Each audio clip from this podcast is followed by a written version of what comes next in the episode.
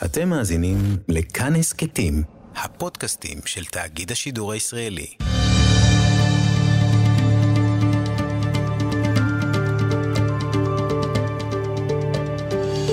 כיוון הרוח עם בני טייטלבוים שלום לכם. יש אנשים, רוב האנשים, קמים כל בוקר, נוסעים למשרד, שותים קפה, אבל יש כאלה שקמים בבוקר, עולים על מטוס וטסים לרחבי העולם, מבקרים בקהילות יהודיות נידחות. נעים להכיר הרב אליהו בירנבוים, ראש מכון שטראוס עמיאל אור תורסטון, ואין כמעט נקודה על הגלובוס שהוא לא ביקר בה. בכל מקום שיש נוכחות יהודית או ריכוז יהודי, קהילה יהודית, הוא שם. מהמזונוס בדרום אמריקה ועד לנקודות נידחות באפריקה. סיפורים יש המון, לנו יש רק 30 דקות לפרק הזה, שעורך אותו כרגיל איתי סופרין. נעמיס את התרמיל, תרמיל היהודי הנודד, ונצא למסע עם הרב אליהו בירנבוים.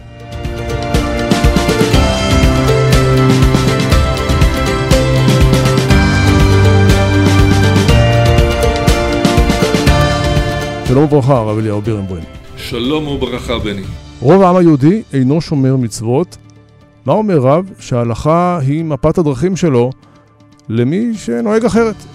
ללא ספק ההלכה היא מפת הדרכים של רב, אבל אסור לשכוח שגם העם היהודי הוא מפת הדרכים של, של רב. ולפעמים חלק מהדילמה זה אה, את מי להעמיד קודם, האם את היהודים או, או, או האם את היהדות, האם את אותם יהודים שבלעדיהם גם התורה לא תתקיים, או, ואם כן האם צריך לשמר את התורה באיזה ארון סגור ומנותק, או שכמובן צריך למצוא את החיבור בין היהודים לבין היהדות. כשאנחנו מדברים על אה, רב אורתודוקסי, רב שחי כמובן על פי ההלכה, הרי שהמשימה הזאת היא לא קלה כיום, כיוון שאנחנו אה, חיים בקהילות, רוב הקהילות היהודיות בעולם הן קהילות שהן לא אורתודוקסיות, כלומר הן כן אורתודוקסיות בטייטל, by definition, הן קהילות אורתודוקסיות, אבל הציבור מבחינה סוציולוגית, מבחינה אמונית ועל פי אורח חייו, איננו נוהג כציבור דתי. כלומר, אתה מצייר פה מציאות מאוד uh, עצובה מבחינה הלכתית. אנחנו לא מדברים על קהילות רפורמיות ולא קונסרבטיביות ולא יהודים שבכלל לא קשורים לזרמים יהודיים, אלא אותם אנשים שכן משייכים את עצמם לזרם האורתודוקסי, או לפעמים רוב הקהילה אינה שומרת uh, לפחות תרי"ג מצוות. Uh, בהחלט כך. Uh, בארצות הברית יש לנו חלוקה ברורה על הזרמים השונים וגם חלק משמעותי מיהודי ארצות הברית הם עדיין unaffiliated, לא משויכים לא לאורתודוקסים, לא לקונסרבטיבים ולא לרפורמים. אבל במדינות אחרות, כמו באירופה, אה, באמריקה הלטינית, באוסטרליה, אה, גם באנגליה, יש לנו את המושג הזה של United Synagogue, של קהילות שהן קהילות אורתודוקסיות אבל באים לקהילות האלה אנשים שלא חיים על פי ההלכה. אני עצמי הייתי רב בקהילה היהודית באורוגוואי, בדרום אמריקה, כאשר שימשתי כרב ראשי של הקהילה, היו שם שלושים אלף יהודים, אבל מתוכם בודדים, ממש משפחות בודדות, היו שומרות שבת ואוכלות כשרות, היום ברוך השם יש הרבה יותר. כנ"ל הייתי ברבנות בטורינו באיטליה. וגם שם רובה של הקהילה אה, היא קהילה שמאוד קרובה ליהדות, לזהות יהודית, אבל היא לא קהילה שומרת מצוות. Mm-hmm. עכשיו, כאן בעצם נוצר מצב חדש. כלומר, אם בעבר רב היה אה, צריך לפסוק הלכה על פי שולחן ערוך, על פי ספרי הלכה, לקהילות שהן שומרות הלכה, הרי שהיום אנחנו צריכים לפסוק אה, על פי ההלכה לקהילות שהן לא שומרות הלכה. והמצב הזה יוצר גם קשיים, גם דילמות, גם צורך להיות הרבה יותר רגיש בתהליך אה, פסיקת ההלכה. אה, אני תמיד אומר שכשרבי יוסף קארו והרמה כתבו את שולחן ערוך ואת המפה לשולחן ערוך, הם לא הכירו את הקהילות שאנחנו מכירים היום. הם כתבו את הלכות שבת ליהודי ששמר שבת ואולי היו כמה בודדים שהיו מחללי שבת בפרהסיה וכופרים בצורה זו או אחרת אבל המסה הגדולה של הציבור היהודי הייתה מסה דתית. היום אנחנו בעצם פוסקים הלכה על פי שולחן ערוך שנכתב לשומרי הלכה אבל לציבור שאיננו שומר הלכה. בואו בוא נלך, אה, נפרוט העניין לפרוטות לחיי היום יום. השאלה הפשוטה האם להתיר ליהודי לנסוע ברכב בשבת לבית הכנסת. הוא גר רחוק, לא שייך ללכת ברגל, אולי קר, אולי חם, שעתיים הליכה, ואנחנו יודעים שאם הוא לא יבוא, אז הוא ילך אה, לפאב או משהו, יחלל שבת במקום אחר. מה נאמר לו? השאלה הזאת היא כמובן אה, שאלת מיליון הדולר, אבל אה, בנוסף לזה שזו שאלה מעניינת, מרתקת, גם מבחינה הלכתית וציבורית, אני אומר לך, לפי דעתי השאלה הזאת היא בעצם שאלת הבסיס לקיומו של העם היהודי. כלומר, אני יכול להסתכל על השאלה הזאת, כלומר האם יהודי יכול לבוא לבית כנסת ברכב כשאלה הלכתית, אולי אפילו מתמטית במובן מסוים. כלומר, אני יכול לעיין במקורות, אני יכול ללמוד סוגיות מסוימות, אה, גמרא, ראשונים, אחרונים, ולהגיע למסקנה הלכתית זו או אחרת. אבל אני יכול גם להסתכל על השאלה הזאת כשאלת יסוד בקיום היהודי. כלומר, אם היהודי הזה לא יבוא לבית כנסת בשבת, הרי שאולי הוא או בניו או נכדיו יפסיקו להיות יהודים. במילים אחרות, אני יכול להפוך את השאלה ההלכתית הזאת לשאלה שהיא גם ערכית וגם רעיונית וגם רוחנית. למשל, הרב שאול ישראלי, זכר צדיק לברכה, חידש מושג שהוא מאוד משמעותי בימינו. והוא אמר שיש היום מושג של פיקוח נפש רוחני. כלומר, כפי שאנחנו יכולים לעשות כל מיני נושאים ואפילו לעבור על ההלכה ולחלל שבת כדי להציל את גופו של יהודי שנמצא בפיקוח נפש או אפילו בספק פיקוח נפש בשבת, הרי שהיום יש לנו גם מצב של פיקוח נפש רוחני, שאולי אותו יהודי אה, עשוי לאבד את זהותו, את אמונתו ואת משפחתו היהודית אם לא נקשור אותו ליהדות. ולכן אני מסתכל על השאלה הזאת של הגעה לבית כנסת בשבת כשאלת פיקוח נפש רוחני שצריך לעשות את, ה, אה, אמ, את, ה, אמ, את המקסימום מבחינה הלכתית כדי שיהודים יוכלו להגיע בכל דרך שהיא לבית הכנסת ואני לא יכול להתעלם מכך שהפוסקים לאורך הדורות מצאו פתרונות מסוימים מפתרון מאוד פשוט שהוא אל תשאל אותי כלומר מה פתאום שיהודי לא דתי ישאל אותי שאלה הלכתית ועד כל מיני פתרונות של, של להזמין אבל לא להגיד לבוא ברכב ועד פתרונות של הרב משה פיינשטיין להציע לאורחים שבאים לבית הכנסת גם ללון בבית הכנסת יש פתרונות שונים אבל אני חושב שההתייחסות צריכה להיות שהיום השאלה הזאת היא לא רק שאלה הלכתית אלא היא שאלה קיומית היא שאלה של קירוב. דרך אגב, הרב שטרנבוך, אחד הפוסקים החרדים החשובים כמובן, הוא התייחס לשאלה הזאת בדיוק באופן הזה, הוא אמר כן, היום צריך להגיד ליהודים שיבואו בשבת לבית כנסת ולא משנה כיצד, כיוון שביטולה הוא קיומה. וזה בא מאחד הפוסקים החרדים החשובים, אבל שמבין שהקונטקסט ההלכתי שאנחנו חיים בו היום הוא הרבה יותר רחב ומורכב. איזה עוד שאלות שמצריכות פתרון מחוץ לקופסה נתקל רב אורתודוקסי בקהילות יהודיות בעולם שהן לא שומרות מצוות? אה, תראה, השאלות הן אה, מגוונות, אני מודה שלפעמים השאלות נראות אה, הזויות או לקוחות מאיזה ספר דמיוני. תן לנו את הכי הזוי.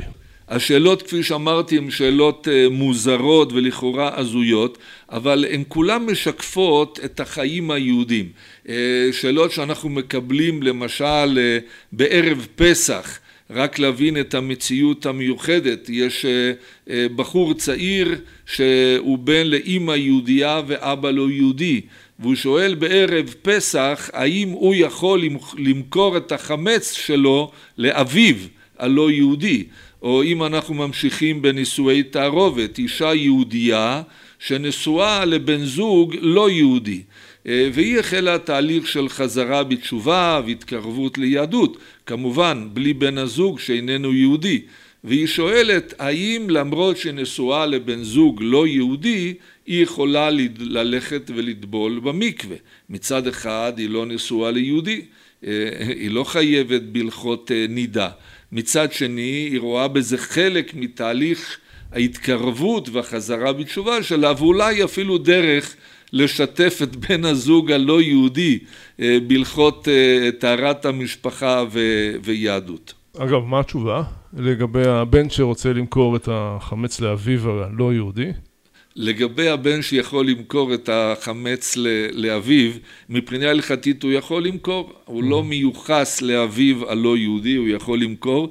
אני חושב שזה קצת נגד ההיגיון, עדיין, עדיין למכור את החמץ בתוך המערכת המשפחתית, אני, אני חושב שמותר אבל אסור, כפי שאומרים. מבחינה הלכתית נטו אין בעיה לעשות את זה, אבל לא כדאי. לגבי השאלה השנייה, אין איסור. שאישה יהודייה תטבול במקווה אם היא נשואה לבעל לא יהודי. היא לא חייבת, היא ממש לא חייבת לצורך העניין, אבל אם היא מרגישה צורך רוחני, אז הטבילה הזאת היא שוב לא טבילה הלכתית מדין חיוב הלכות נידה, אבל היא טבילה רוחנית, היא טבילה שמקרבת אותה יותר ויותר לקדוש ברוך הוא.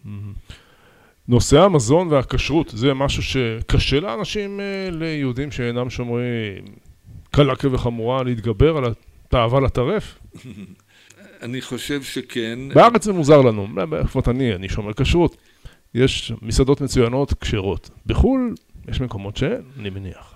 בחו"ל, קודם כל התשתיות בנושא כשרות הן לא תמיד טובות מבחינת אספקת בשר סוג הבשר, מחיר הבשר ומוצרים כשרים אחרים וכמובן גם המסעדות הן לא מרובות ויש מקומות רבים שאין מסעדות כשרות. רוב העולם היהודי איננו אוכל כשר, אני חושב שצריך לומר את זה.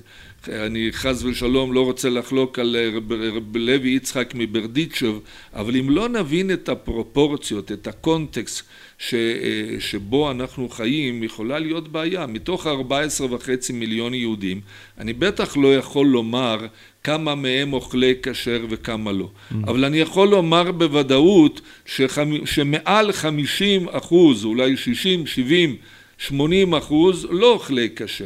עכשיו זה מכניס אותנו לפרופורציה אחרת לגמרי מבחינת, מבחינת הכשרות.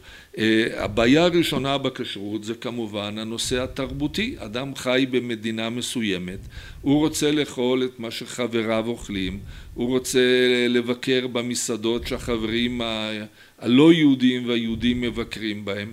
לאנשים יש ישיבות עבודה וארוחות עסקיות שהם צריכים לאכול עם, עם אנשים אחרים וממילא אדם שלא מחויב להלכה, ללא ספק נושא הכשרות הוא אחד הנושאים הקשים ביותר שיכולים להיות. איזה עוד שאלות מביכות אותך כרב או אתה אומר אופס רבי עקיבא איגר לא התמודד עם שאלות כאלה תראה, אני יכול לספר סיפור על מניין או על סיפור על בית חיים. אני יכול לספר על בית קברות שהייתי לפני מספר שנים. הגעתי לקהילה מסוימת באירופה ורב הקהילה הזמין אותי ללוויה. כך מקובל במחוזותינו, בעולם הרבני, שכשרוצים לכבד רב אז מזמינים אותו ללוויה. והנה הרב בקהילה הזמין אותי לאותה לוויה. כשאנחנו מגיעים ללוויה התברר שיהודי שנולד באירופה עבר לגור בטורונטו ובאותה מדינה הוא היה נשוי לאישה יהודייה, אדם שנפטר היה יהודי, היה נשוי לאישה יהודייה, אלא שהוא נפרד ממנה לפני כעשרים שנה. נפרד מהאישה, עבר לגור בטורונטו, אבל הוא לא התגרש ממנה בגט פיטורין וגם לא בגירושין אזרחיים, כלומר נפרדו, נפרדו דרכם הוא חי במדינה אחת והיא חיה באירופה. אבל כשהוא עבר לגור בטורונטו הוא לא חזר להתחתן אבל הוא חי בזוגיות ובמקרה הזה הוא חי בזוגיות עם גבר, עם איש. נפרד מאשתו היהודייה באירופה, חי בזוגיות עם גבר בטורונטו והנה עכשיו הוא נפטר ובא להיקבר באירופה. וכאשר אנחנו עומדים לצידי הארון מצד אחד אשתו לשעבר, פרודתו, מהצד השני הבן זוג החדש הלא יהודי והאישה פתאום אומרת לרב אני נפרדתי ממנו אני לא רוצה לשבת שבעה על האדם הזה. היינו ביחסים טובים אבל כבר עשרים שנה אנחנו לא ביחד אני אני לא מרגישה צורך לשבת עליו שבעה. ומאידך הבן זוג הלא יהודי ניגש אל הרב ואומר לו הרב אני מאוד אהבתי אותו אנחנו חיינו ביחד עשר שנים. אני כן רוצה לשבת עליו שבעה ואפילו לומר עליו קדיש.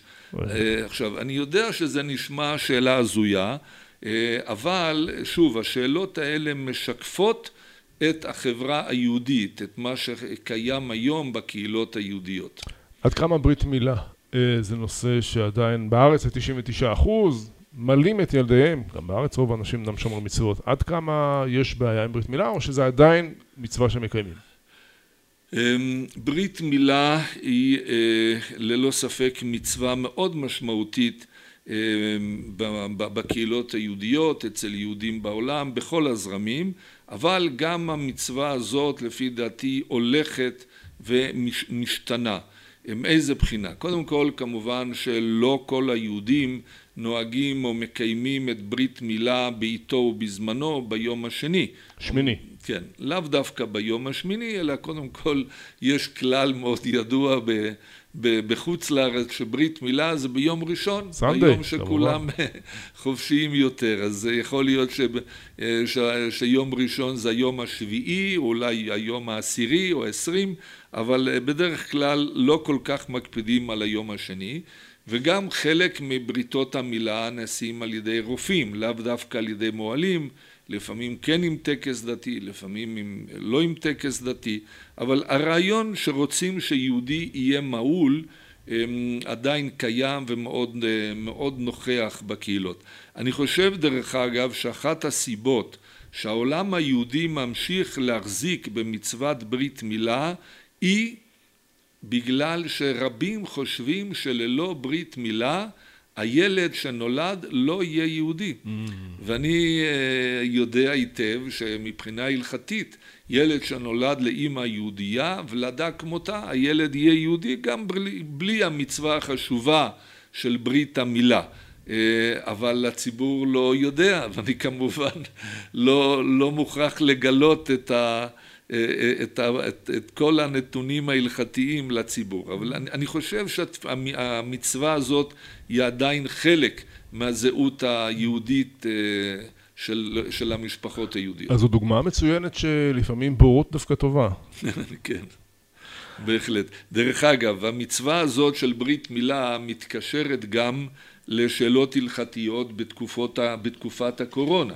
היו שאלות רבות בתקופות הקורונה כאשר אחת השאלות שהייתה מאוד נפוצה בשנה האחרונה, בשנה הקודמת, שהיו גבולות, שנסגרו הגבולות בין מדינות ואי אפשר היה לעבור או לטוס ממדינה למדינה, היו מדינות שמועל לא יכל להיכנס, אפילו בתוך אירופה, לא בכל מדינה באירופה או באמריקה הלטינית יש מועל, אלא מטיסים מועל ממדינה קרובה.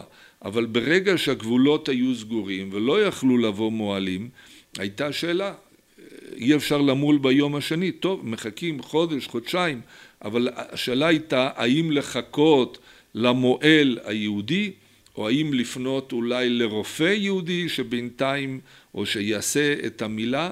ואם אין רופא יהודי אולי צריך לפנות לרופא לא יהודי שיסיר את העורלה או אולי הרב או האבא הם מסוגלים לעשות את החיתוך במצוות המילה, כלומר כל מיני שאלות ששוב נשמעות מאוד פשוטות, אבל יהודים היו סגורים ומסוגרים. כשאתה מגיע, הרב בירנבוים, לקהילות האלה, קהילות נידחות, באפריקה אתה מגיע, נכון? בחורים נידחים על פני הגלובוס. נגיד באירופה יש בשנים האחרונות בעיה של כל הנושא של השחיטה וחקיקה נגד. האם אתה גם אומר להם, חבר'ה, עזבו, מה אתם uh, נצמדים לקרקע הזו, לאדמת אירופה, תעלו לארץ. האם זה נושא אצלך, או שאתה מכבד את, את החלטתם לגור מחוץ ל, לארץ ישראל? אני חושב שהקיום היהודי uh, הוא... Uh, צריך להסתכל על הקיום היהודי בפרספקטיבה רחבה. הקיום היהודי תלוי קודם כל בזהות היהודית. אם אדם לא מרגיש שהוא יהודי, הוא לא ירגיש מחובר לא לתורת ישראל ולא לארץ ישראל. כמובן שאני מדבר על הנושא של ארץ ישראל, של עלייה למדינת ישראל, אני מדבר על, על האפשרויות השונות שיש במדינת ישראל מבחינת אה, חיים יהודים, אבל אני לא רואה בזה את הפתרון היחיד לקיום היהודי, כלומר אני לא רואה בזה או מדינת ישראל או עלייה למדינת ישראל או לא כלום, אני חושב שיהודים עדיין אה, נאחזים אה,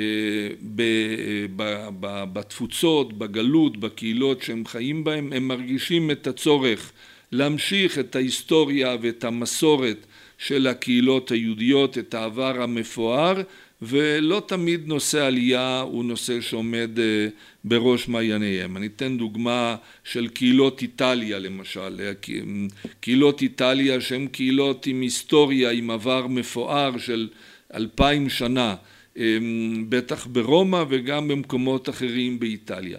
היהודים מרגישים קשורים למקום. אני לא רוצה להקצין ולומר שיהודי שעוזב את אה, ונציה היום הוא מרגיש שהוא בוגד בהיסטוריה היהודית.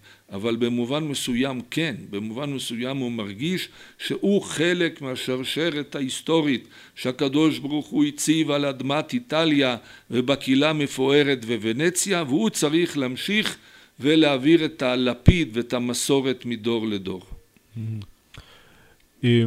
אנחנו חיים בעידן שבו הנושא הפמיניסטי הוא מאוד מאוד חזק. אה, אומרת לך קהילה, אנחנו רוצים שאישה תקרא בתורה. אתה עומד עם הרגליים האחוריות, או אתה מנסה לחיות בשלום עם כולם?